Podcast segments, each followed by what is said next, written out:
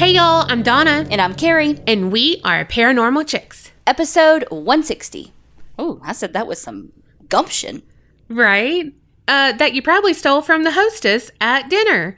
That girl had so much fucking energy. Yeah, we walk out and she like hop, skips, jumps and opens the door for us, like holds it open so we can go out. I mean, the girl damn near did a cartwheel. Right. And Carrie said, like after we passed, Carrie said, man, I wish I had her energy. And Donna, in true fashion of you know that you are a sickly person, as are we, she says, I know she must have that good B twelve. I did, yeah. You know. And I was like, and I just want her skin. And Carrie said, who are we? The witches of Hocus Pocus? I mean, what the fuck? I mean, we want to skin her and take her soul. I mean. Her childlike energy. Her I mean, essence. What the fuck? So now I'm looking at the witches and they were not villains, okay? No, they were just trying to live their best life. They were fucking tired is what they were. They were, they were old and tired and they needed some fucking B twelve. Yes, they did. They needed that good, good B twelve. Oh, gosh. So that's what we think about. But you know what? Some people think we are the good, good, like these Patreoners. You know, quit trying to steal my good, good. Of the segues. Of the segues. If you start doing the segues, what the fuck am I here for? Um, everything else. Okay. Well, thank you so much, Iris A from New Jersey. Kim B from Canada. Andrew H from Indiana. Hey, boo, hey. That my boo. I mean, he might be engaged to somebody else, but he my boo. Okay. Sorry. Aaron M from Illinois. Sophie S from Denmark. Belle D from North Carolina. Ashlyn F. from Kansas. Amanda E. from South Carolina. Carrie S. from Kentucky. Spelled the same way. The right way. Just kidding. The best way. I love your Grinch. Like, it's... Every voice is the Grinch. And Kendra K. from Indiana.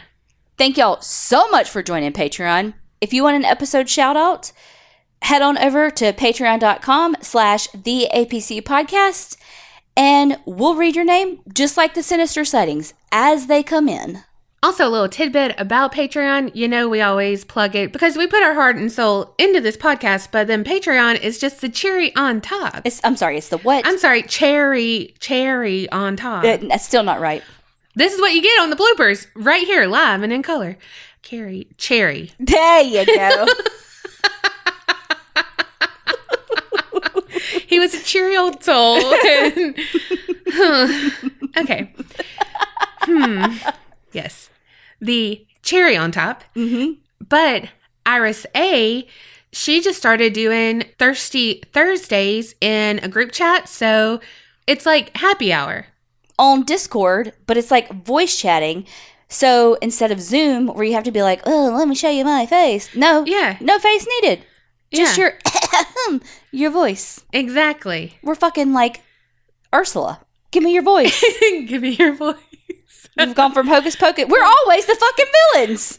Or witches. witches. I was going to say that, but okay. But You're instead, more of a bitch. Oh. God, you took my line. You should talk faster. You should have been getting your B twelve sooner.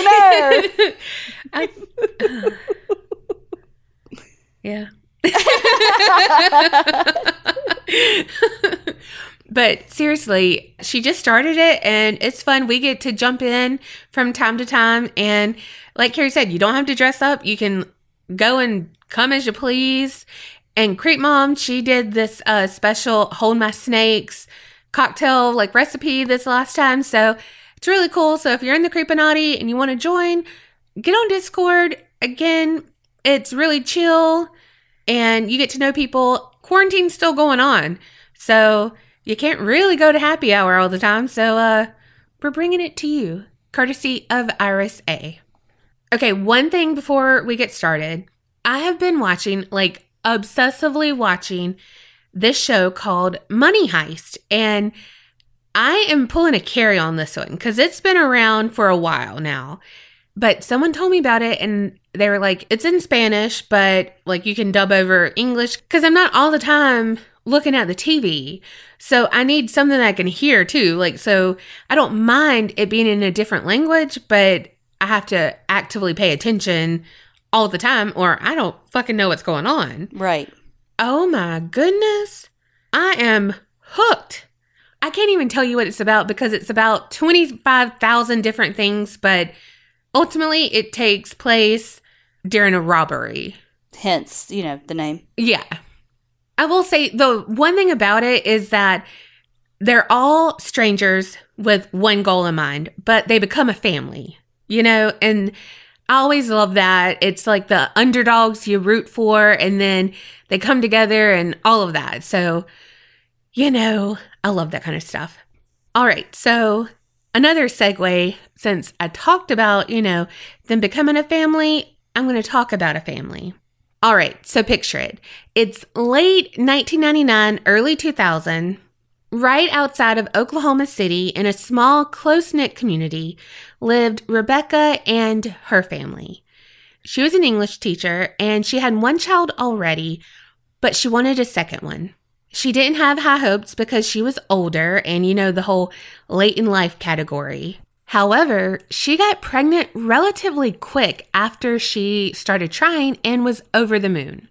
But there was still that concern and fear because she was older. Rebecca did end up having complications early in her pregnancy around the third month, and she was put on partial bed rest and not sure if she was going to be able to continue on with her pregnancy.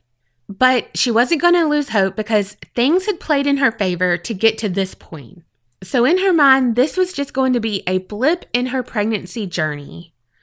Rebecca ended up being back at work, off of bed rest, and it was right after Thanksgiving. And she started having contractions. It was lunchtime, she felt her water break. And you might be thinking, oh my God, yay, she made it. But here's the thing, her baby wasn't due until January fifteenth. And it was the end of November, making the baby seven weeks premature. But luckily, Jacob was born and he weighed five pounds, four ounces, and nineteen and a half inches long. He was healthy and no other complications at all. They lived a normal, happy, and hectic life with a newborn. But fast forward to when Jacob was two years old and the family had just finished lunch and they were all in the living room and he was playing with some toys on the floor in front of them. He then proceeded to ask them a question that would make all of their hearts drop out of their asses. He looked up and asked, "Why did you take me from my other family?" No, girl, what? Like reincarnation? Mm, perhaps. So Rebecca asked him to repeat himself because clearly she hadn't heard him correctly, and he repeated the question clear as day. And she retorted that she had not taken him away, that he was her child. But he refused to believe her. And he started going in detail about his other family. He described his father as a man who often wore a hat and his mother who wore her hair back at her neck.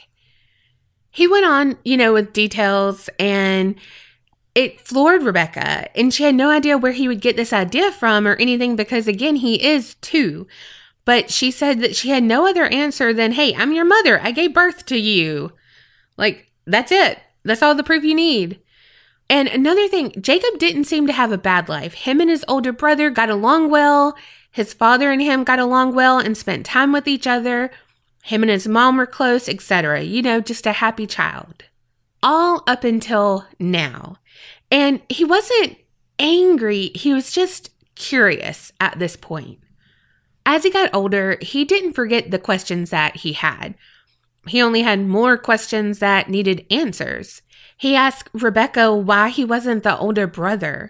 Remember, she had him later in life, so Jacob's older brother was twelve and a half years older than him. However, he did get angry about not being firstborn.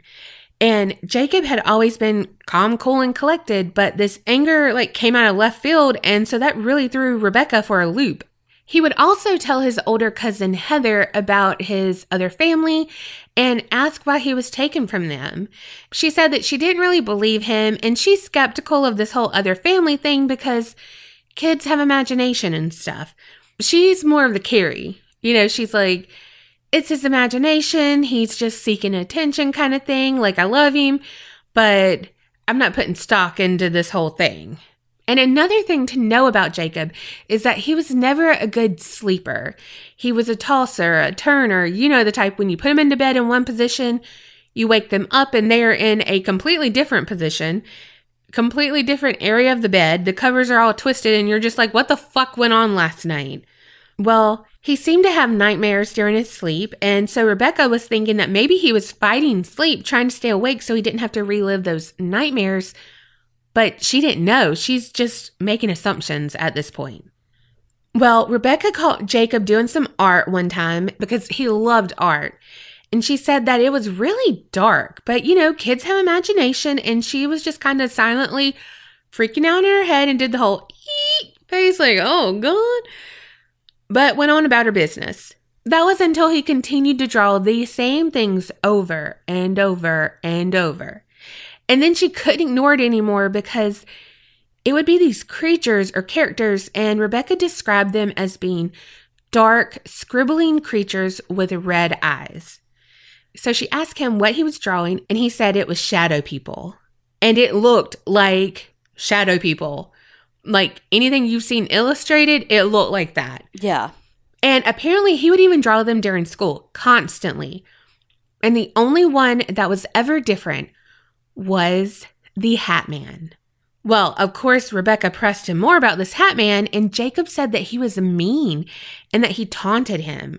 And it's like the Hat Man knew that he was afraid, so he would stay far enough away but close enough, like just outside his bedroom door, to elicit the fear that the Hat Man wanted from him, which sounds just like the Hat Man we all know, where he stays right in the doorframe. But Jacob said that the Hat Man started to talk to him, and he would taunt him that way too, saying things like, Jacob, you only have to take five steps to turn on the bathroom light. Do you think you could do it? I don't think you can. Like, oh my gosh, could you imagine? No. Ugh. Over time, Jacob insisted to sleep with the T V on to try to drown out the shadow people and mostly shut out the bullying from the Hat Man. So fast forward just a little bit, and there came a time when Jacob started to have a really hard battle with headaches. His pediatrician said that these were probably interfering with his sleep too and causing some of the restlessness. So Jacob ended up having to have some scans done of his brain and undergo some other tests. But luckily, they came back without any evidence of brain trauma, illness, or disorders causing these headaches. I just wanted to be like, um, you think? I know. Like, these headaches are causing this trauma. Like, thanks. ten years in medical school, and what do you get? Common sense. And a lot of student loans. You're telling me. I didn't go to medical school. It's the problem with therapy school. Medical school student loan debt, not doctor pay. Well, even though it is lucky that no evidence came back, no direct cause for these headaches, but it meant that they were kind of unexplainable, which sucks. We've all been there. No certain treatment for it. We can't explain it. So we're just going to kind of do this and hope this works. Do that, you know, blah, blah, blah. Lots of money. Very Dorothy Zbornak of him. Mm-hmm. Exactly. For all you Golden Girls lovers. Yes. So the hectic nights, headaches, weird, scary drawings, and talks of another family continued. One night, Rebecca and Jacob were in her room on the bed just watching a movie, and out of the blue, Jacob told her that he had something to tell her, but he knew it would upset her, and so he had just been keeping it from her. And that sounds like something I would say to you, and you'd be like, oh, God, what? And and then you would just take this long fucking drawn-out pause and be like, what? Just fucking tell me what? Well, and then I would start crying because I'm anticipating that you're going to tell me, like, the worst possible thing. And then you're like, no, don't cry. And I'm like, just fucking tell me. But I have to word it in a certain way or you will be mad or cry. And I'm already crying because I think it's like literally the worst fucking thing. And then you're like, I don't like that color on you. I, and I'm like, really? That's it? Well, you have me conditioned, okay? Well, can I recondition you to talk faster? No. I'm sloth speed over here. So she's kind of like freaking out because, you know, the kid already said that she's stolen him from another family. So what else can you say that would make her feel worse? But, oh, what about, I remember the day I died. Because he said he could remember that. So she's confused because she doesn't know what he's trying to tell her. Like something from the past, or is he seeing something from the future? Do we know how old he is at this point? At this point, he is... Uh, like seven, eight. Okay. Jacob continued on about his dream or his vision. He said that he could see himself in the woods somewhere, and he was in his mid-teens, fifteen or sixteen. And he turned his head to the left to look over his shoulder. And when he turned back around, he was hit in the side of the head with a baseball bat. He said he then fell to the ground and could see a figure of someone over him, but he had a lot of trouble because his eyes had blood in them. So he couldn't make out who the person was above him. And the thing is, Jacob didn't know if it was past, present, or future either. And so that really bothered him. But the more Rebecca thought about everything, she's like, wait, could this be a past life experience? I love that this mom is just like here for it and totally just like, okay, tell me more. Yeah. Well, and this was something that she had never believed in. She was raised Pentecostal and had a very strict upbringing. So it wasn't something that she was told to put any faith into. And the cousin Heather didn't believe Jacob either. And she was like, you know what? And so this is this is why I say Heather's you. She's like, he could have overheard stories, put them together. And this is what he has, like a vivid imagination. He's put it together in one story, and here it is, you know? And we don't know anything to say that's not true. You know, you can't mm-hmm. dispel it, but also you don't have to believe it. But the more Jacob talked about his other family and his death, it just pushed Rebecca into that belief of reincarnation is real, or it could be. But then around ten years old, Jacob stopped talking about his other family. Rebecca said she's not sure if he stopped because he was tired of people making him feel weird and probably feeling like an outcast then, or if he didn't believe it anymore. But Jacob still held on to that anxiety about his death that he had dreamt about and had seen happen.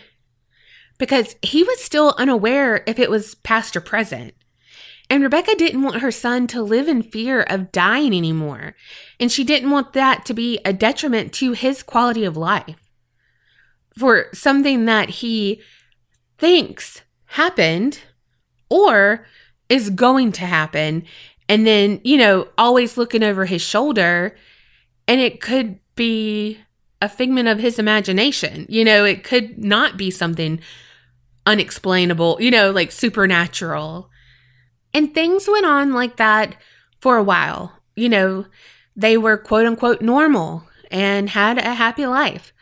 But Rebecca was determined to help her son any way she could because she could still see he wasn't living to his full potential. And the only way she thought she could help was by researching teenage deaths that happened that involved a baseball bat. That came back with a lot, so she had some more facts about Jacob's visions, and so she could narrow down the field. She found a few that seemed to be promising, but one she felt really fit the profile of Jacob's visions, even down to the older brother detail, which I'll get back to later. Because we're going to switch gears a little bit and go back in time to November twentieth, nineteen eighty-six. On this day, Jenny Quinn, her fourteen-year-old son, Sean Willett, her daughter, Yvonne, and her seven-year-old stepson, Matthew Willett, were unaware that it would be their last day they were all going to be together. Sean had been invited over to a friend's house to hang out, play pool, fireworks, and build a fort, which was one of his biggest hobbies. But he never returned home. So obviously, Jenny and Yvonne were riddled with panic. And Jenny's mother's intuition was telling her that her fourteen-year-old son, Sean, wasn't a runaway like the police suspected, but instead he was missing or worse, dead. Mm. And then two weeks later, Sean's body was found in the woods and there was evidence of a brutal attack. Sean's killer was fourteen-year-old Rod Matthews, another student at the same high school Sean went to. Rod was the guy who invited Sean over to his house, and Rod was part of the cool crowd. You know, he was the class clown. He was that, I mean, his name was Rod. Hello, he was that guy. Can we get a little air quotes around the cool crowd? Oh, for sure. So this was a big deal for Sean. He was ecstatic, and so was his mom, because he was having a hard time making friends because they had just moved to this area, and so he was new at school. And remember how you hated Nelson's mom because of how she was like, he's ugly? Mm-hmm. Jenny, she said that Sean reminded her of Opie from... Oh, but Opie was cute. Yeah, but uh, from Andy Griffith's show. But it was just like, not that you would hate her, but like, it just pulls at your heartstrings more, like to, like, don't hurt Opie. You know what I mean? Yeah. That's something my mom would say, thinking that it makes me sound better. And I'm like, don't say I'm Opie. You know what I mean? Like, that's, no, don't say that. That's so true. Well, Sean, poor innocent Sean, had no idea it was all a setup to kill him until it was too late. And after the first blow to his head, he cried out in pain, and his last words were, "God help me." And that was information that came out during testimony from the trial. And also, Rod said that he had planned to murder one of his classmates for more than a month. Just some random classmate. Just didn't fucking matter who. Just eeny, meeny, fucking, miny, mo. Basically, yeah. He said he just happened to pick Sean's name from a list of classmates that he saw as possible victims. And later at a parole thing, getting ahead of myself, but at a parole hearing, he said that he ended up picking Sean because he figured not a lot of people would miss him because he was a new kid at school. You know, except for his fucking family. Mm-hmm. Okay, dumbass. Also, he said that he, quote, just wanted to find out what it was like to kill someone. And then, to add on to that, afterward, he took two of his friends to the woods and showed them Sean's frozen body while he was in the woods for those weeks before he was found. Fuck those friends for not coming forward. One ended up coming forward a little later. What he did was like, look at what I did, you know, ha ha ha. But if you say anything, that's going to be you, you know. And so they're all fucking fourteen. Yeah. And so they're like, oh shit, he's already killed someone. True, true. I know. I shouldn't. They're, I mean, not victims in the same way that this poor kid fucking laying frozen in the forest is. Mm-hmm. But I, you know what? Shame on me for saying that, actually. So I take it back. Taking it back. But one did come forward a little bit later, and that's how they ended up finding Sean's body. But yes, I know what you're talking about. Because, because yes, it is a legitimate fear. And so that, so shame on me.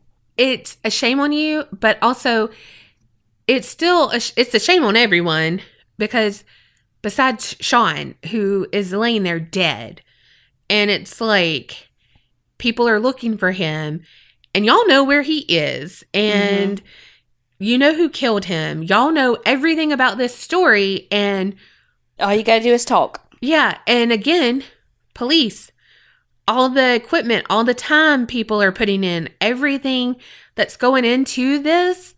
But on the other hand, they're young enough to not understand that the police can keep them safe, and definitely, you know, I mean, it's not like this dude is like this legit, like, mafiosa type. Right. You know, where it would be really and truly hard to keep him, keep them safe from him, you know? Yeah. But they're not necessarily old enough to understand that. True. So, and it's nineteen eighty-six. So, you know, like, things were different too. So, I, I don't know. It, it sucks. But I'm sure if someone showed me something and then they were like, but you see that dead body? That's going to be you if you say anything. I'd probably be like, also, though, you know I don't keep a secret, though, right? I mean, don't show me a dead body. Well, they wouldn't show you. Right. I'd be like, um, moving on. Just to give a little info on Rod, he was found guilty of second-degree murder and sentenced to life in prison. He's been up for parole a couple of times, but denied each time. And Jenny has been to each hearing, and she said she will continue to go and fight for her son's right to have his killer remain behind bars. Because what Rod said is that, hey, I was a stupid fourteen-year-old. I'm so sorry for what I've done. I won't do it again. But Jenny is like, you know what? He's never really apologized to me. He's never, you know, done anything. But also, like, he... He was going to kill anybody he wanted to. He uh-huh. just wanted to kill someone. Yes. This wasn't, like, a random act of aggression mm-hmm. or it was, like, a they got in a fight or something like that. No, he wanted to kill a classmate. Right. So, no, this is not just a dumb fourteen-year-old doing dumb fourteen-year-old things. This is a kid who wanted to fucking kill and did it. Right. And I don't have, like, the court documents or anything, but I'm pretty sure it came out that he was, like, setting fires and stuff, like little fires before. And, I mean, he had some markers there that, I mean, he could definitely be a subject of your stories. You know what I mean? Like, uh, did you have any head trauma, sir? Because you're, you know, like... Tick it t- all the boxes. Yes. Yes. All right. Now we're going back. When Jacob was thirteen years old, Rebecca decided that she was going to share these cases that she found with him in hopes of giving her son closure so that they could all put it behind them. So she let him look over two cases that were pretty much like what he said his visions were. And he picked out Sean's case. So Rebecca reached out to Jenny, and Jenny agreed to meet with them at one of her friend's house in Massachusetts, which is where she and Sean lived. The thing about the older brother thing, Rebecca recalled that when Jacob was younger, there was a girl who used a wheelchair in one of his classes, and she only had a handful of friends. And one of them was Jacob. And now knowing about Sean and his younger sister, Yvonne, who did use a wheelchair, she wonders if Jacob was drawn to her because of the similarities in Sean's past. Well, when Jacob met Jenny, the first thing that she did was ask if she could give him a hug. And he was like, yeah. And she, like... hugged him so tight, and she said, oh my God, I can't explain to you what I'm feeling, but it's good. And then she, like, just, you know, like, squeezed him, and she said, I can smell Sean.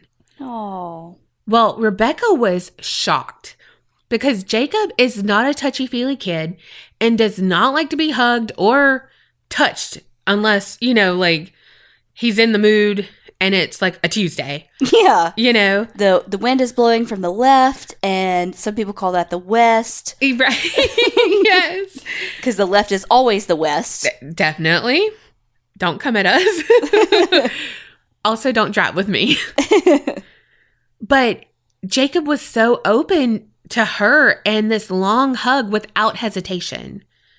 It was so sweet. Like, when she said that she could smell Sean, she... was like, I thought I lost that smell forever. And aww. Just then, like, it was, you know, something that she inhaled.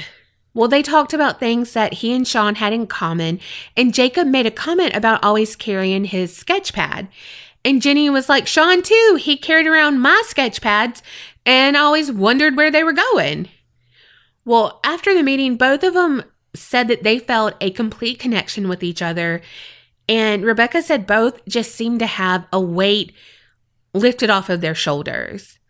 They all went to Sean's grave, and it was so sweet and heartwarming. Jacob had some flowers that he laid there, and Jacob told Sean that he was sorry that his life was taken and so short, but that he would continue living as long as he could. You know, and I mean, he's fourteen. God love him. How awkward is this? But also, he said he just felt so at peace and so normal there. And, you know, well, since that visit, Jacob's headaches have stopped. The next year, he was going to start high school, and he was looking forward to that. And I think it's kind of a synchronicity thing that Sean was murdered his freshman year of high school. And then there's this closure, you know, right before Jacob's freshman year. Yeah. You know, and I think they're both, they are both those loner types. Weeks after the visit, Jenny noted that she hadn't had a nightmare since that visit. And usually they were a nightly occurrence for the past two and a half decades. And she said that meeting Jacob really gave her a peace that she didn't know that she could ever find. And so I found this just like searching stuff, and I found an article in the Canton Citizen about her meeting this kid, you know, but it linked to a show called Ghost Inside My Child, and that's on Amazon Prime. I think it came on A and E. But their episode is season two, episode twelve, if you want to watch it. And they have two seasons of reincarnation stories. But Jenny said in an interview with that Canton Citizen, she said that she asked the producers tons of questions and ended up hearing a few details about Sean that only she knew. And she said one that she got directly from the medical examiner that never came out in trial, never was in the media. And so that one just solidified her belief right there. And that's what, like, she was like, okay, I'll meet them. You know, like, okay. Do you know what the detail is? No, because I think since it never came out in the public or anything like that, she never wanted to say it. Yeah. You know, I don't know what that was. Now, doesn't she know we're fucking nosy Nellies? I know. I got to know. I know. But, and I, I mean, I want all of the details, but, but yeah, I mean, I think it just turned out good. And she even said, like, you know what? People are going to watch that episode and not believe it because it's not a, I know everything there is to know. And, you know, like every single detail and every single whatever. And he's older now and, you know, all of this. But she was like, I saw his eyes. She was like, he looks nothing like Sean, but those eyes, those really are the window to the soul. But she said looking into his eyes, like, she saw Sean. And again, those answers they had for her, you know, and and I don't know. I mean, even if it wasn't reincarnation, which people can be skeptical of, these people got solace mm-hmm. after it. That's what I was just about to say. Even if it isn't real, if this grieving mother got a little bit of peace and this child who has been tortured for fourteen years of his freaking life from headaches and all of the things, like, I'm here for it. Same. Now, if somebody was getting hurt or swindled or whatever, right. I would be like, fuck them, and who do we call? Right. Who do we write a letter to? Yes. But if they are getting some healing by it, who cares? Yeah. Because the same could be said for any religion, that if you don't believe, you know what I mean? It's like, okay, so if you think that religion A is right and somebody else is religion B, well, you're not going to tell them to stop practicing religion B, even though you think religion A is the right one. Right. That's their religion and they find solace in it. Well, then let them have it. Right. It's the same thing. Well, I mean, some people do. Well, some people do that, but I'm just saying, like... Oh, most people. Uh-huh. I mean, you're in a cult if you don't let people do their thing. Mm. Mm-hmm. I said it. I said what I said. She's not standing on her soapbox, but she's sitting on it. I mean, I'm usually sitting, let's be honest. And I didn't go into everything, but Jacob did say, like, you know, it was cold where he was, you know, and, like, in the woods. And then about the turning around thing, like how he said he looked. And then when he turned back around is when he got hit. Mm-hmm. And that goes, like, that's how it happened with him. They were going to build a fort with the fireworks and stuff. And he, like, turned around to say something because, you know, he thought he heard Rod say something. He turned back and Rod hit him. And that's when he knocked down to the ground and said, God help me. And then Rod continued to beat him, I think, a total of eight times with the baseball bat. And I don't know what else, you know, after that. But again, because he's not a fourteen-year-old that just fucked up. He's a cold-blooded fucking murderer. Mm-hmm. But, like, so many things linked up. And it was such a a small, I hate to say small case, but it's not, like, ripped from the headlines, like Natalie Holloway, you know, kind of thing. Where they can go get all these details from Google so that they can swindle the fucking family. Right.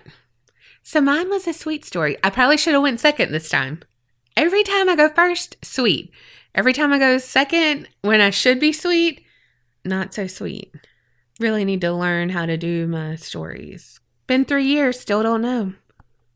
Has it really been three years? It has. Three years, y'all. No wonder I'm so tired years. Of you. I don't know what that laugh was. That's what I get for being an asshole. That laugh. That's my punishment. And y'all have to hear it too. Oh, gosh. Well, there's not many aspects of my story that's sweet.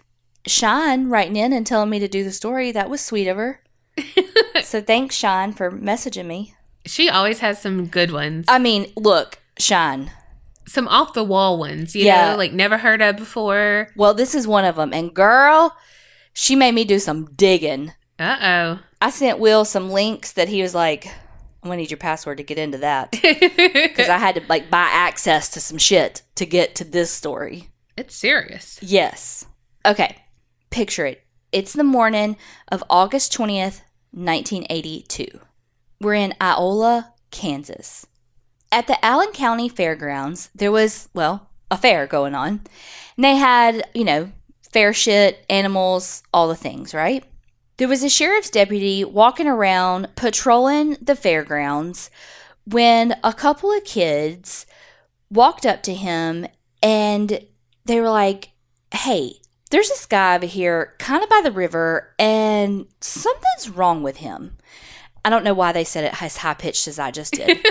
Maybe they hadn't gone through puberty yet. Unsure. They probably did the Gravitron. What was it? The Gravitron? Gravitron. God bless, Donna. So then in a more normal voice, they said, hey, a guy's over there. Something's wrong with him. Why was that so high-pitched? So the sheriff's deputy goes around by the river to just check it out and see what the kids were talking about. When he gets there, he sees this teenage boy who had clearly been severely beaten. He goes up to him and the kid is able to talk to him some. With some more investigating, he realizes that the kid is fifteen-year-old Gerald Short.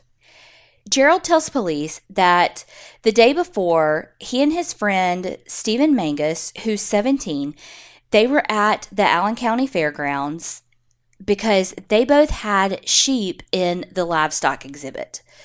So they had hung out around the fairgrounds all day, and then when they got done showing their sheep...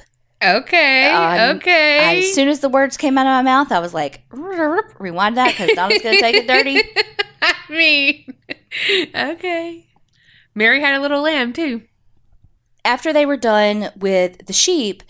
They grabbed some beer, went over... Shut up, Donna. I'm sorry. You you went up high on the sheep, too. You were like, after they were done with the sheep. Like, uh-huh, okay. uh-huh.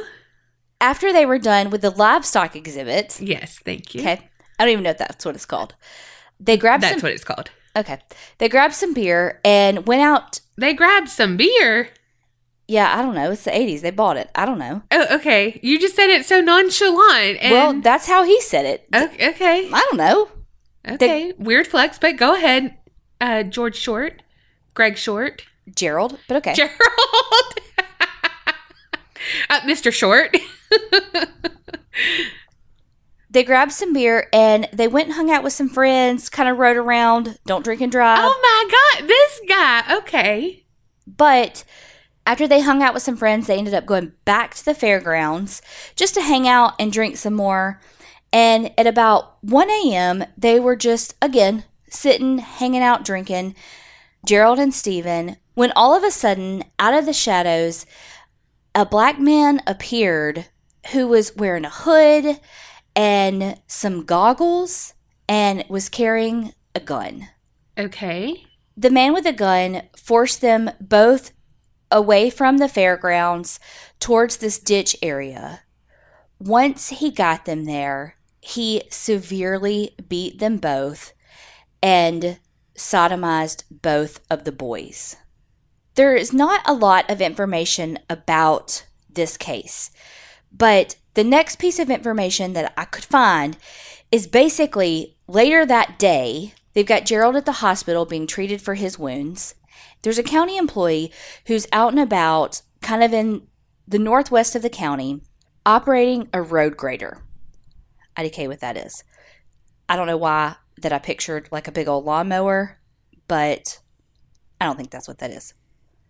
It doesn't matter. Either way, he's out by this rock quarry when he sees floating in the water at the rock quarry a body.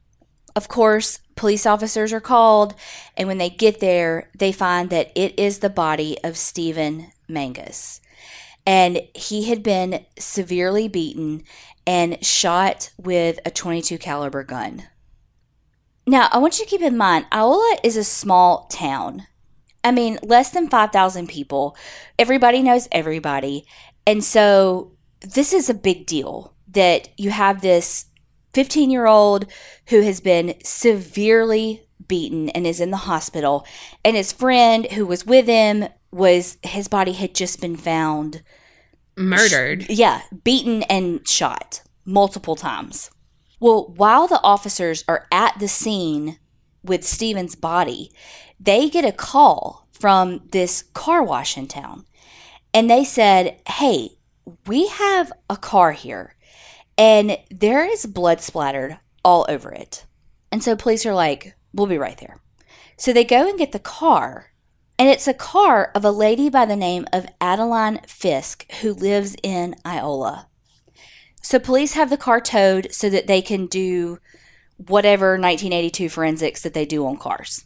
Now, the stuff that I found from there said that the tow truck driver and some friends started searching. Okay. Why it wasn't police, unsure. Small town in the eighties, question mark. I don't know. Again, there is not a lot that I could find on this case. They all might be like volunteer firefighters. And everything that I could find was like scanned copies of newspapers from nineteen eighty-two. Like, it, you know what I mean? Yeah. So apparently the tow truck driver and his buddies, you know, armchair detectives, amateur sleuths, whatever you want to say, and they decide to go out and look and figure out where's Adeline Fisk. They decide to go out to the rock quarry where Stephen Mangus's body was just found. When they get there, it didn't take long before they found Adeline's body about two miles from the rock quarry behind this abandoned house. She had also been beaten and shot with a twenty-two caliber gun. What if it's a tow truck driver cleaning up their loose ends? And leading police to the bodies? Well, just a little aside. July twenty-eighth. Just shy of a month before all of this went down at the county fairgrounds, a seventeen-year-old by the name of Thomas or Tom Walsh had actually gone missing. So again, this is a lot happening in this really small town in Kansas. Once the body of Adeline was found, the driver and friends continued on their own little investigation. I don't know if maybe they are, because it's such a small town, like you said, are they deputized? Are they, I don't know, because again, It was really hard to find that type of information on this case. But they decided to keep looking in that area. As they continued to search, they ended up finding another body. Convenient. At first, this body was so decomposed that they weren't even able to tell the sex and race of the body. Oh, gosh. But then they, you know, of course, took it for autopsy and all of that. And it was determined that it was Tom Walsh and that he had been stabbed a minimum of one hundred fifty-six times. What? Yes. Now, keep in mind, the age of this case, nineteen eighty-two, like I said, I literally had to subscribe to a couple of newspapers so I could get pictures of these stories. It just wasn't like full access kind of thing. So I never could find how police made this next leap, but somehow they began to focus on a suspect by the name of Nathaniel J. Smith, and he goes by the name Yorkie. I thought maybe Nate, but never in my wildest dreams, Yorkie. I wonder if he liked York peppermint patties. Oh, my God. You like them? I mean, yeah, a lot of people do. My mama liked them. Ugh. But, like, I mean, you think that's why he's called Yorkie? Maybe. Okay. Why so, do you think? Literally no idea. It's also not really clear exactly how Adeline and Tom play into this. Like, what is their connection to Gerald and Stephen? There's some speculation that, at least for Adeline, Stephen, and Gerald, that the motive was robbery. Because Adeline's wallet was just missing, period. And Stephen and Gerald's money was gone from their wallets. And her car was taken. So maybe she was like wrong place, wrong time. And he just needed to kind of like get the hell out of Dodge. And so she was kind of his getaway. Like he killed her. You know, he did his thing with Stephen and Gerald. And then just kind of had to get the hell out of Dodge. And so he carjacked her basically and killed her, took her car. But then it's like, but what about Tom? Like, was he chosen target? But we'll talk we'll talk more about Tom later. Okay, yeah, that's what I was going to say, is that I don't think any of those were robbery other than her, but not like money. That was just added bonus, like, okay, and also this, because you don't go to rob someone and then sodomize them. Right. Like, no, no, no, no. If you're going to rob someone, that's not your, like, oh, and by the way. But if you're there to sodomize, like, if you're there to do that kind of shit, and then you're like... Add and, and, insult to injury. Yeah, like, and yeah, for my trouble, here I go. Right. That's, a, you know what I mean? It doesn't go the other way. And with her, yeah, he wanted her car. Like you said, wrong place. He might have known her. I have no idea. You know, like, I don't know, because it's small town. And then he took her wallet because he wanted extra money. Again, while I'm here, give me all your money. Right. But with Tom, obviously, he was, uh, like, maybe not the first, but before Stephen and Gerald. So maybe he hadn't got up the courage to sodomize yet. And, like, it was just a murder thing, or, like, he tried to, like, I don't know. Yeah. Or we don't know yet. If he did it, because it was so badly decomposed. Well, they charged him with like sixteen felonies, murders, attempted murders, literally like threw the book at him. We do know that he had a girlfriend and that they had been out target practicing with a twenty-two caliber pistol. So police went and got the bullets from the tree where they had done target practicing, and those bullets matched the twenty-two caliber bullets that were used to kill Stephen Mangus and Adeline Fisk. Oh, shit. It literally like a smoking gun. Yeah. The other thing is that Yorkie had a brother. Well, he was like a, I don't know why they decided to point out that he was an adopted brother, but still a brother. His name's Roger. And Roger said, and even testified in court, that on the nineteenth, So the night that the boys were attacked, because they were, well, they really were attacked at like one a.m. on the twentieth, but I digress. He had dropped Yorkie off in like, quote, a rural area. And he said that when he dropped Yorkie off, he was wearing a hood and goggles. And I was like, okay, well, that's bizarre. But like literally I wrote, yeah. I found this bizarre, but we'll go with it. Yeah. He also says, I saw him get a twenty-two caliber pistol like out of their mom's garage. And I'm like, okay, so why wouldn't he like, hey, like, bro, where you, what you got planned tonight? Where are you going? Yeah. Why you got a hood and goggles and a twenty-two caliber pistol on you? Like, what you got going on? Yeah. Were they like night vision goggles? I don't know what this goggles business was. I'm picturing like steampunk goggles. I don't even know why. But if you remember, what did Gerald say the guy had on? Yeah. Goggles. goggles. I mean, I guess he didn't want like blood sp- splatter back on his eyes. But like, why didn't you just keep them in your pocket? Like, don't those fog up? So you're thinking he had like laboratory kind of goggles? I don't know what they were. I don't, I, I mean, even if it was just like freaking swimming goggles, maybe, he, you know, he just didn't yeah. want something splat. I don't know. Yeah. Well, and, you know, I was kind of like, mm, why was Roger not more like, bro, this is weird? Right. Yeah. But I did find that Roger had some like skeletons in his own closet because ten days before the bodies were found, he was actually arrested for aggravated battery. So, like, he had his own shit to deal with. Yeah. Like, and I think, like, he's got his own kind of shady shit. So, he's like, oh, you got your hood and your goggles on? Okay, bro. All right. All right. Where you, where you need to go? All right. I got you. Yeah, yeah. Like, they're, like, it's just, it, it is what it is. Don't ask, don't tell. Right. It's their norm. Like I said, all that stuff came out in trial.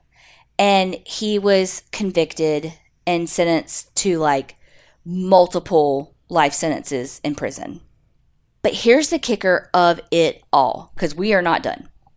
Three months before these murders happened, old Yorkie was paroled. So he had been in jail, and three months before he committed all these murders, he was paroled. And he had served eight years of a twelve-year to life sentence for second-degree murder. I'm sorry. And why was he paroled? Oh, yes. And here's my question. When did, like, twelve to fifteen years become the new life sentence? Right? Why is a life sentence not a fucking life sentence? I mean, honestly. Even one of the articles that I was reading about what we're about to talk about even said that. Like, it was like, and this is like nineteen eighty-five or six or whatever this article was written in. And it was saying how, again, most life sentences are fifteen years and then you have to serve like twelve of it before you're eligible for parole. Yeah. It's like, how, how, how? Mm-hmm. And like of this, he was eligible for parole after like six years and six months. And so he had been denied parole three times before he was actually paroled. Oh, because that makes a lot of sense then. Oh, let's just keep talking. Also, though, real quick, you sounded like a true crime Carrie Bradshaw because you were like, when did twelve to fifteen years become the new life sentence? You know, like when she does her little like titles for her yeah. things. That's what you sounded like. Okay, so let's just talk about his rap sheet. So all of this happened before the original murder charge. So murder charge number one got paroled, then did, you know, the story I just told. So felonious assault, he shot a man and then attempted to rape the man's girlfriend. He served six years. I'm sorry? Six fucking years. Wow. Mm-hmm. Then, while he was in prison for the O G murder, like the one that he got paroled for, while he's in prison for that murder, he got in trouble for not once, but twice sexually assaulting an inmate. Wow. So, why was he released? He did not have good behavior. Not to mention, his assaults were clearly escalating. Yes. Like, it went from, okay, I'm going to assault this guy with a gun. And I'm going to, like, I'm going to shoot this guy. And I'm going to attempt to rape his girlfriend. And I'm going to assault, you know, and now I'm going to kill this guy. And then, I, you know, it's like, they're, it's just yeah. like continually escalating. Mm-hmm. And by the by, there was some psychological tests because anybody that was sentenced to a life in prison like that had to have these psychological evaluations. And his showed that he was prone to same-sex assaults and rapes and that they had been occurring against others. So, like, not he hadn't been assaulted. He had been assaulting others since he was a child. Wow. Like, literally in my notes, I wrote, he had been doing this since he was a boy. And I said, like, said like Woody, like, you are a toy. Yeah. This is why I wonder if Tom was a chosen target and not one of opportunity. Mm. Or, like, even if it was an opportunity, he was still like, oh, hey, I like him. Yeah. So he gets paroled, finds Tom, assaults him, and like you said, his body's too decomposed to tell if he had yeah. been sodomized or raped or both. And then it's been close to a month and he's got the itch again. He wants to do it again. And then he sees these two boys who are drunk. And so he thinks, I can take them. I've got a gun. And so he goes to attack them. And then maybe they put up more of a fight. Because Gerald doesn't remember a lot of it. He remembers some, obviously, because we have some of a story, but he doesn't remember a lot. And so I'm wondering if maybe they put up more of a fight than he thought they would. And so he's able to kill Stephen, but not Gerald. And then when he's trying to get away, that's when he takes Adeline, kills her for the getaway car. Yeah. Also, when I was looking to try to find more about his background, because I couldn't find anything about his childhood, I only found his birthday because I went through the Kansas inmate search and found his birthday because I found his, like, inmate record. Wow. There was something about finding his inmate record that was somber to me. I even, like, copied and pasted it in my notes because it had all of his movements while he was in prison.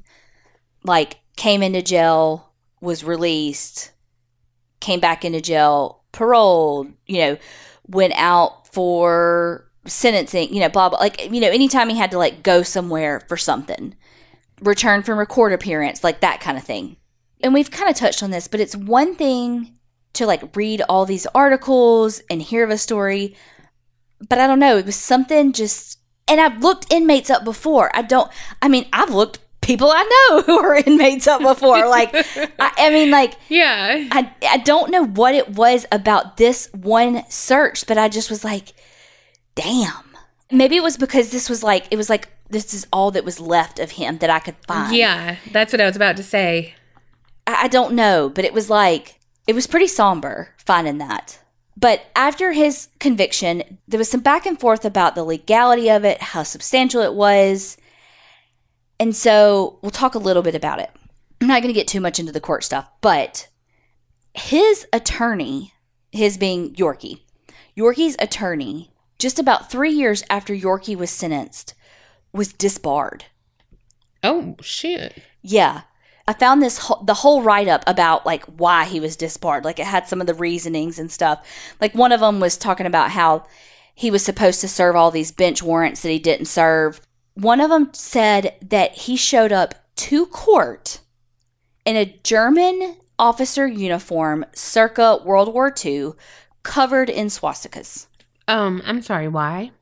Mm, why would anyone think that's a good idea ever? Because he was off his rocker. Wow. So, obviously, there were some grounds, maybe allegedly, for ineffective counsel. Use of counsel, assistance of counsel, whatever the saying is. Because this went all the way up to the Supreme Court in appeals.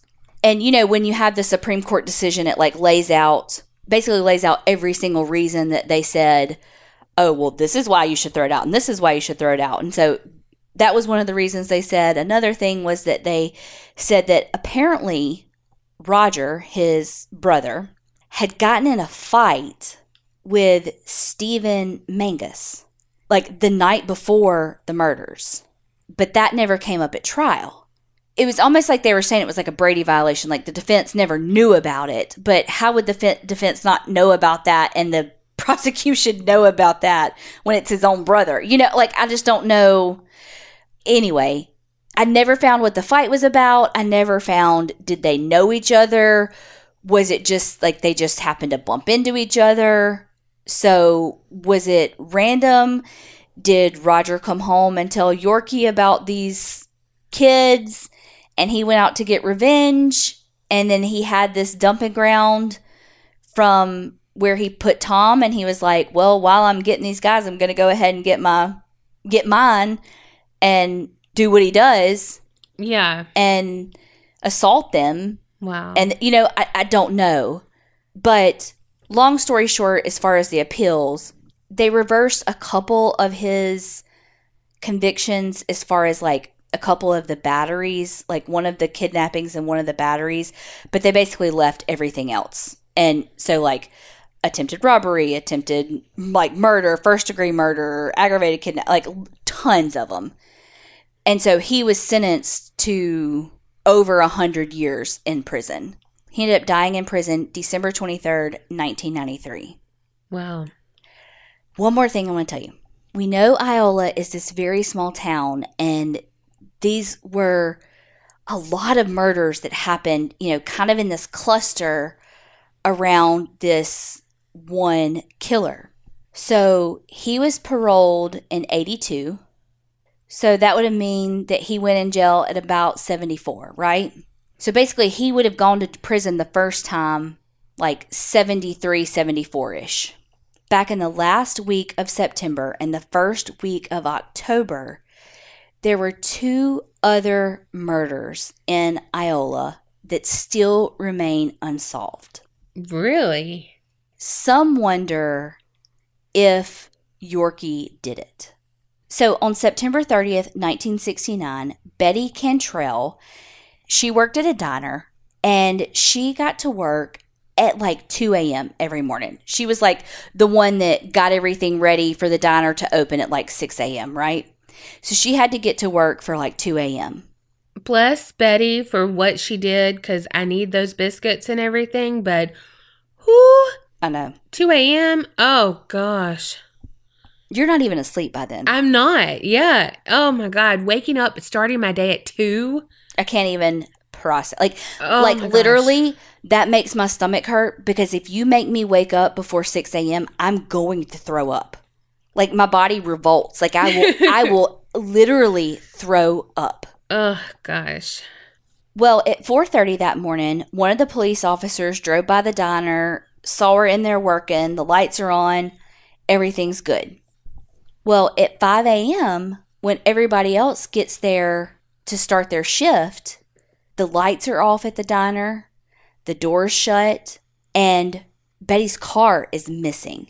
Her car is found later that morning on a different street near the creek. There's no signs of her.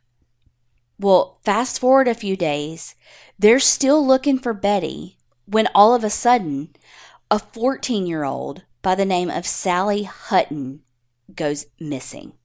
Sally had been at the local football game that night, and I picture, do you remember going to football games? You just, like, walk around underneath the bleachers, just hanging out, talking oh, to people. Yeah. Like, you weren't really hanging out with anybody in particular. You were just, like, walking, talking, uh-huh. hanging out. Yeah, that's what I picture, because, like, everything says she wasn't really hanging out with anybody in particular. Everybody was just hanging out. Yeah. Well, when the game was over, sometime between eight and nine, Sally leaves the game with who two witnesses say was just a young man in his car. They didn't know who he was. They couldn't give a name, but they kind of gave police a eh, description of him and the car. And that was the last time anyone saw Sally alive. The next afternoon, they found Sally's body in a ditch about a mile north of the Allen County Country Club. Where she was was said to be like a lover's lane. There was no attempts to like hide her body. She was just out in the open. She had been beaten with a tire iron. That's fucking brutal. Yes. Her leg was broken. Her back was injured. And they thought that maybe she had been run over by a car. Mm-mm. But they were like, there's not a lot of blood here. So they think that she may have been murdered somewhere else and then dumped there. And then, of course, like the autopsy showed that she probably was, like, okay, with the amount of blood that was lost, amount of blood that was there, yes, she was dumped. Later that very same evening, Betty's body was found. Her body was found floating in a creek. Betty was just twenty-eight years old. Gosh. She had been beaten in the head. There was a rock that was close to her that was covered in blood, and so they think that that may have been the murder weapon. But ultimately, she died from drowning. Oh, my gosh. At one point, though, there was someone that they described like as like the town drunk, quote unquote, that confessed to Betty's murder. And one article I found said it even like went to trial and he was found not guilty. But another thing I saw said that they threw his confession out because he was drunk. But again, one thing said it was like, no, it like went all the way to trial and they're like, no, no, you didn't do this. Like he was, like this is a false confession. Yeah. Wow. But both of their murders remain unsolved to this day. That's so sad. But just how they were beaten and how their bodies were dumped and all of that. Like some people think that it's Yorkie. But one of the blogs where I got a lot of good information on both of their deaths made a good point, you know, it's nineteen sixty-nine in pretty rural Kansas in a small town, and Sally is a white girl and Yorkie is a black man. So if they had been seen, you know, leaving the football game, mm-hmm. that would have been memorable. Like yeah. people would have, that would have been something that they would have, the witnesses that saw them leaving would have been like, he was a black man. Right. And that never came up from either witness about who she left the football game with. Yeah. And so that's why people are like, I don't know if it necessarily was him that she left with. Right. So there's no evidence to point to Yorkie for either one of those murders. And they, like I said, they both remain unsolved to this day. But it is one of those kind of conspiracy things that some people really do believe that he did. I don't think he did those. It doesn't fit. He, I really think that he was battling with something because of how he chose male victims mm-hmm. and he chose to rape and sodomize male victims. Like, I don't yeah. know if he was battling his own sexual orientation or if he had been sexually assaulted as a child and that was how he experienced it. I don't know, but right. that didn't match, like, him attacking those girls by themselves doesn't match his M O. Yeah. Now, the attack where he spent the six years in jail, mm-hmm. he attacked the guy and then attempted to rape his girlfriend. Mm-hmm. So, yes, he did attempt to rape a girl, but I think that it was more as like a fuck you to the dude. Exactly. And he didn't. Right. It, right. But we don't know we why. We don't know why. But again, we don't know why. Right. Yeah. And then the whole dumping at Lover's Lane and her not being beaten there, mm-hmm. that to me shows like it was someone who liked her and mm-hmm. felt rejected by her or something. Exactly. Saw her leave with that other person or something, or was that other person, you know, something like that, was rejected by her. You know, got really mad, beat her up, and then like, you know, stupid slut, you know, kind of thing, and put her there. Exactly. It wasn't him. Like, I don't, I just, I just don't feel like that was him. And I don't even know if those two things are related. Betty and Sally's mm-hmm. thing, you know, like they're both horrific murders. And just the timing. It's just interesting that they happened so close to one another. I mean, mm-hmm. days apart. Mm-hmm. in this town that basically had no murders, and it's like, bam, had a bunch, bam, had a bunch. You know, they just came in these yeah. clusters. And it and it really could be linked, and it could have been like, this guy felt rejection and, you know, killed Betty, killed Sally, ki- you know, who knows? And sadly, it's unsolved, and he's still out there. If it's not Yorkie, which I don't believe that that was his doing. He did a fuck enough. Yes, he did. Oh, oh. God bless, he scared me. Sorry. I don't know where this went in my notes. I'm so glad I remembered this. It's like just not even there.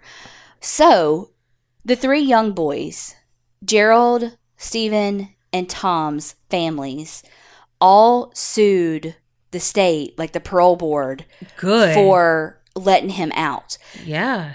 Because, I mean, why? Mm-hmm. Because they were like, clearly you didn't review his file at fucking all because you had access to that psychology report, all this stuff. You rejected him four times.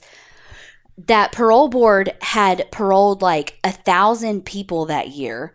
They had only rejected like five hundred people. Because of all that, like because of his crimes, a couple of the members of the parole board had already resigned and all of this, but they ended up bringing a lawsuit, and they actually won. Good for them. And they got three hundred seventy-five thousand dollars to split among them. Nobody sued on Adeline's behalf because she like didn't have a next of kin, mm, that's basically, so to sue. Yeah. So that's why she wasn't involved yeah. in the suit. Good for them, because that's so true. And even more so, he had attempted rape on that female. Then he raped two inmates. He was in prison for murder for life. Yeah. That- murder.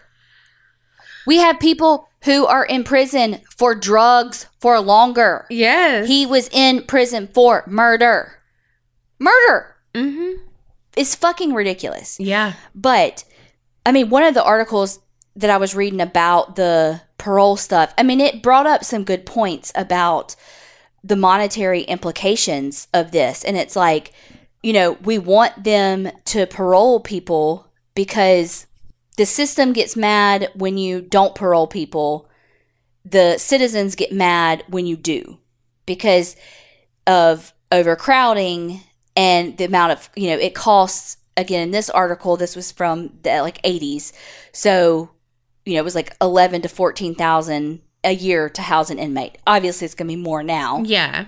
So they want you to parole these inmates, but then the citizens don't want them out. But then you have all this overcrowding, and so it's like, when did the policies match the needs in the prisons? And it's like, I know if we could answer this, we would solve the world's problems. But it's mm-hmm. like, it truly is a problem. And even in this article, they talked about, you know, a lot of the states that don't have the death penalty. It's like, it's not because it's some moral high ground for a lot of them. It's because of the cost. Yeah. Because it costs millions more in appeals and all of that. Right. You know, and it's like, it's so true. I, I don't know. I mean, obviously, we don't know the answer, and we're certainly not going to figure out in the last five minutes of this fucking podcast. But it's like, what's the fucking answer? Because keeping them in prison for longer is only going to overcrowd, and it's only going to cause more problems, and it's only going to cost more and put more strain on the officers, and, and it's this fucking domino effect. Mm-hmm. But then you can't just release everybody. But why don't we not release the fucking violent offenders? How about that? Why don't we just start there? Well, and why don't we start by not arresting and like putting people to jail that have like non-violent crimes to that degree? Like you're saying, people who are in jail for like minuscule things that are there for way longer than they should be. I think it starts more at that. Well, and I mean, it's a revolving door of it's like, it's our men- it's our system with mental health issues. Mm-hmm. It's our Very true. access to drug rehab. It's our access to education. It's our access to, you know, healthcare, uh, in addition to mental health services. It's the disparities in different socioeconomic statuses. And I mean, it, it, it's like a revolving door of issues that leads to this problem, mm-hmm. which is why there's no fucking answer, which is why we're, we're never going to figure this out. Right. But I think it really does start with policy. Yeah. And getting policy changes of who stays in prison for what and how long. Yeah. Whew, that's two weeks in a row that I've had some, like, drama. You really, yeah. And you say, I'm the Leo. It's not my fault. Y'all are recommending these fucking stories. I mean, thank you. I love them. You're stressing me out, though. I'm just kidding. I fucking love them. Yeah, I really like this because, I mean, obviously had never heard of this. No, hell no. Nor would I have ever found this. Yeah, so I really like this. Also, the uh, researcher nerd slash A D H D person in me really loved tracking down some of these articles. And I'd be like, you won't give me access to it? I will find it. Yeah. So seriously, keep sending in your recommendations. True crime, paranormal, all the things. In our Facebook group, we have an announcement that is like suggestion box. And you can just post a comment and yeah, we'll we'll put them in our list. And I don't know, go down rabbit holes, finding all the answers for y'all. Next week, maybe not so much of a thanker. A thanker. That's how you say it. Thank. I can't help it. That's why I said it like that. Donna says thank instead of think. That sounds wrong to me. Well, you also say cheery instead of cherry. Yeah, yeah, that one, that one happened. Yeah, so here we are. But I knew it was wrong on that. I know everything I say is wrong. I'm so glad we're recording. Y'all heard it here. Everything she says is wrong. It's opposite day. We got it. No, no, no, no. Isn't that what you always say? It's opposite day. I literally crossed my fingers when you said that. You're like, my fingers were crossed. God, I'm such a child. Oh my gosh. Well, thank y'all so much for listening.